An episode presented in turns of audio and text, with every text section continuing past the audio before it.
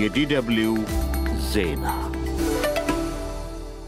እንደምናመሻችሁ። በመጀመሪያም ዋና ዋና ዜናዎቹ በማዕከላዊ ኢትዮጵያ ክልል ሀዲያ ዞን በሕዝብና በመንግስት ገንዘብ ላይ የሚደረገው ምዝበራ እየተባባሰ መምጣቱን የአካባቢው ነዋሪዎች አመለከቱ። በአንድ ወረዳ ብቻ የመንግስት ሰራተኝነታቸው ያልተረጋገጠ 19 ሰዎች ደሞዝ ሲወስዱ እንደተደረሰባቸው የወረዳው የፖሊስ አዛዥ ለዶችቨለ ተናግረዋል። ድርጊቱን በመፈጸም የተጠረጠሩ እየተያዙ መሆኑም ተገልጿል። ማዕከላዊ ሜዲትራኒያን ባህር ላይ በሁለት ጀልባዎች የተጫኑ ከመቶ በላይ ስደተኞች ከመስመጥ አደጋ ተረፉ። በየመን ተዋጊ ኃይላት መካከል ለተኩስ አቁምና ለሰላም ውይይት አዲስ ቁርጠኝነት መታየቱን የተባበሩ መንግስታት ድርጅት አመለከተ። በጎርጎሮሳዊ የዘመን ቀመር ዛሬ ታህሳስ 25 የኢየሱስ ክርስቶስን የልደት ቀን በሚያከብረው ዓለም በዓሉ በጦርነት ድባብ መደብዘዙ እየተነገረ ነው።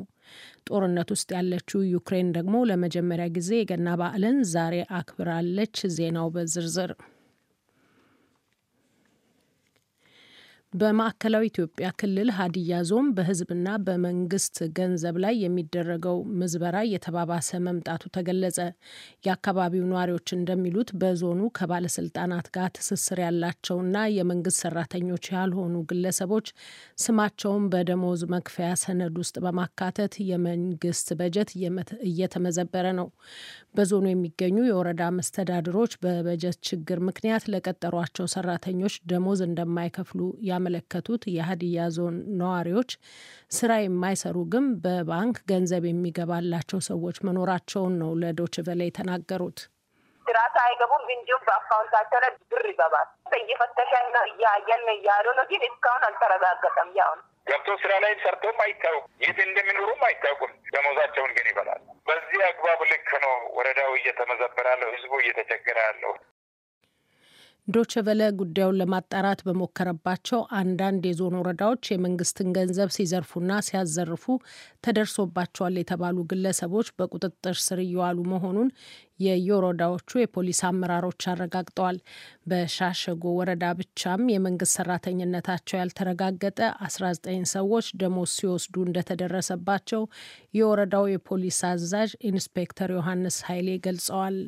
አጠቃላይ ቁጥራቸው አስራ ዘጠኝ ናቸው። payroll ኣቸው ተተክሎ የሚመጣው በትምህርት ጽህፈት ቤት payroll ነው። በትምህርት ጽህፈት ቤት payroll ተተክሎ ነው ወደ ባንክ ቤት የሚተላለፋቸው። ስም ዝርዝራቸው የሚተላለፈው በዛ ነው። መረጃቸውን ትምህርት ጽህፈት ቤት ስንጠይቅ አናውቅም ነው ጽህፈት ቤቱ የሚለው። አስራ ዘጠኝም ሰዎች የዘጠኝ ወር ደመወዝ almost ወደ ሰባት መቶ ሰላሳ ሺህ አካባቢ የመንግስት ሀብት ምዝበራ ተደርጓል የሚል መረጃ ነው ያለ።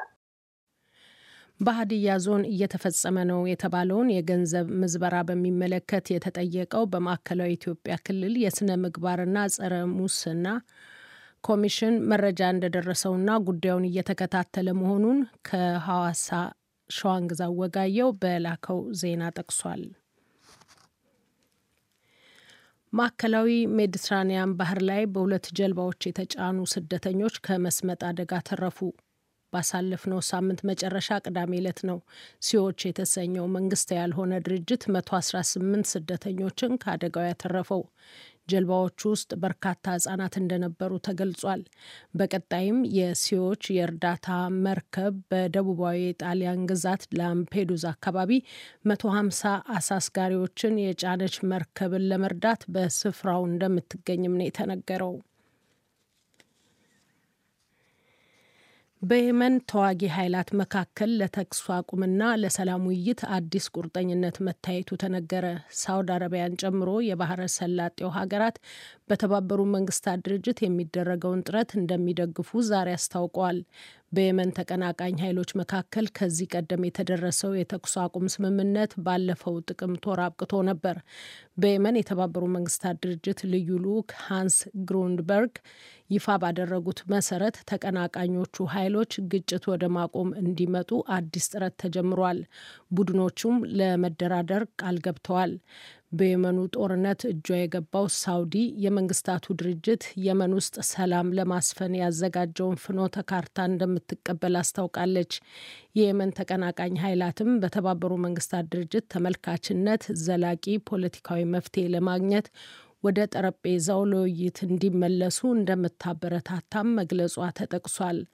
አማንና ቀጠርም በየበኩላቸው ለመንግስታቱ ድርጅት ጥረት ድጋፋቸውን ገልጸዋል።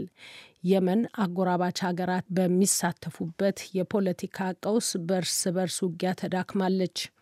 የምትከታተሉት የዶቼ ቬለ ዲደብሊውን ዜና ነው።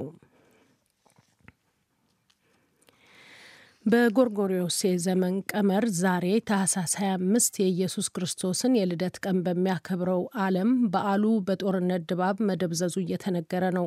ጋዛ ላይ በቀጠለው ጥቃት ምክንያት ኢየሱስ ክርስቶስ እንደተወለደባት በሚታመነው የፍልስጤም ግዛት ቤተልሔም በዓሉ እንደ ወትሮ አለመከበሩን ዘገባዎች ያሳያሉ። በዚህ ወቅት ከተለያዩ ሀገራት በተጓዙ ጎብኚዎች ትሞላ የነበረችው ቤተልሔም ጭር ከማለቷ በተጨማሪ በልደት ቤተ ክርስቲያን በዋዜማው ይካሄድ የነበረው የበዓል ስርዓት ለጥቃት ሰለባዎቹ አጋርነትን ባሳየ ጸሎትና መልእክት መታጀቡ ተገልጿል። ከክርስቲያን ፍልስጤማውያን ጋር በአደባባይ ለሰላም ድምጻቸውን ያሰሙት የኢየሩሳሌም የላቲን ፓትርያርክ ፒየር ባቲስታ ፒዛባላ ዘላቂ የተኩስ አቁም እንዲደረግ ጠይቀዋል።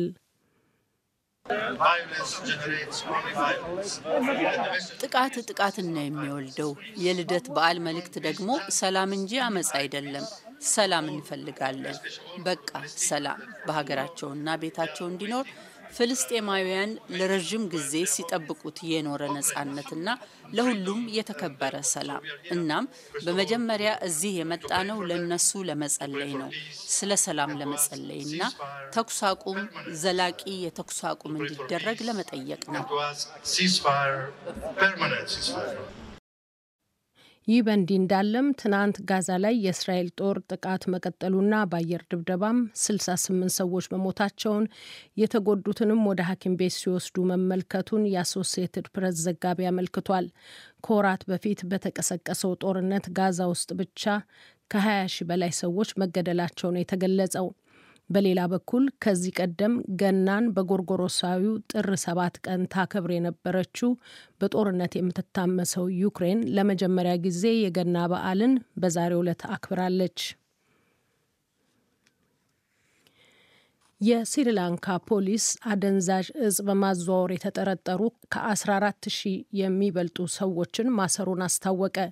የፖሊስ ቃል አቀባይ ዛሬ እንደተናገሩት የአደንዛዥ እጽ አዘዋዋሪዎችን መረብ ለመበጣጠስ በመላው ሀገሪቱ በተደረገው ዘመቻ እስራቱ ለአንድ ሳምንት የዘለቀ ነው።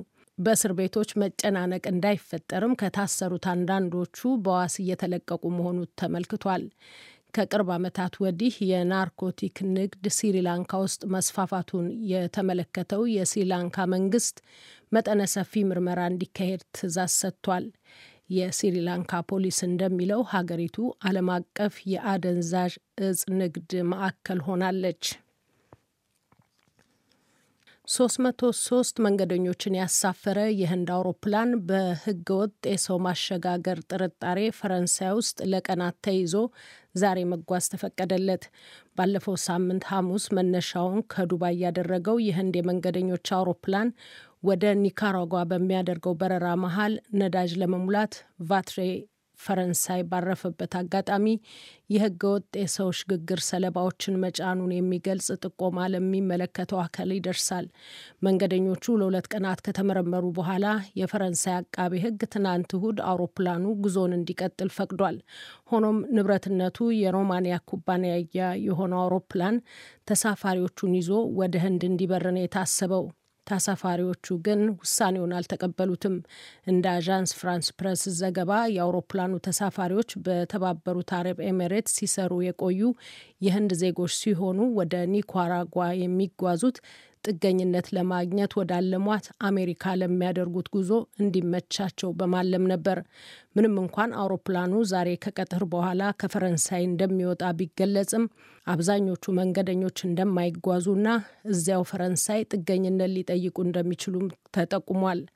ከአውሮፕላኑ መንገደኞች መካከል ብቻቸውን የተሳፈሩ 11 ልጆች እንዳሉበት ነው የተገለጸው።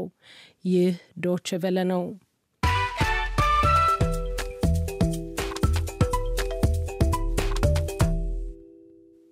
ከዶቸ ቨለ ዜናውን ለማጠቃለል ዋና ዋናዎቹን በድጋሚ ላሰማችሁ። በማዕከላዊ ኢትዮጵያ ክልል ሀዲያ ዞን በሕዝብና በመንግስት ገንዘብ ላይ የሚደረገውን ምዝበራ እየተባባሰ መምጣቱን የአካባቢው ነዋሪዎች አመለከቱ። ማዕከላዊ ሜዲትራኒያን ባህር ላይ በሁለት ጀልባዎች የተጫኑ ከመቶ በላይ ስደተኞች ከመስመጥ አደጋ ተረፉ። በየመን ተዋጊ ኃይላት መካከል ለተኩስ አቁምና ለሰላም ውይይት አዲስ ቁርጠኝነት መታየቱን የተባበሩ መንግስታት ድርጅት አመለከተ። በጎርጎሪዮስ የዘመን ቀመር ዛሬ ታህሳስ 25 የኢየሱስ ክርስቶስን የልደት ቀን በሚያከብረው ዓለም በዓሉ በጦርነት ድባብ መደብዘዙ እየተነገረ ነው። ጦርነት ውስጥ ያለችው ዩክሬን ደግሞ ለመጀመሪያ ጊዜ የገና በዓልን ዛሬ አክብላለች። ዜናው በዚሁ አበቃ።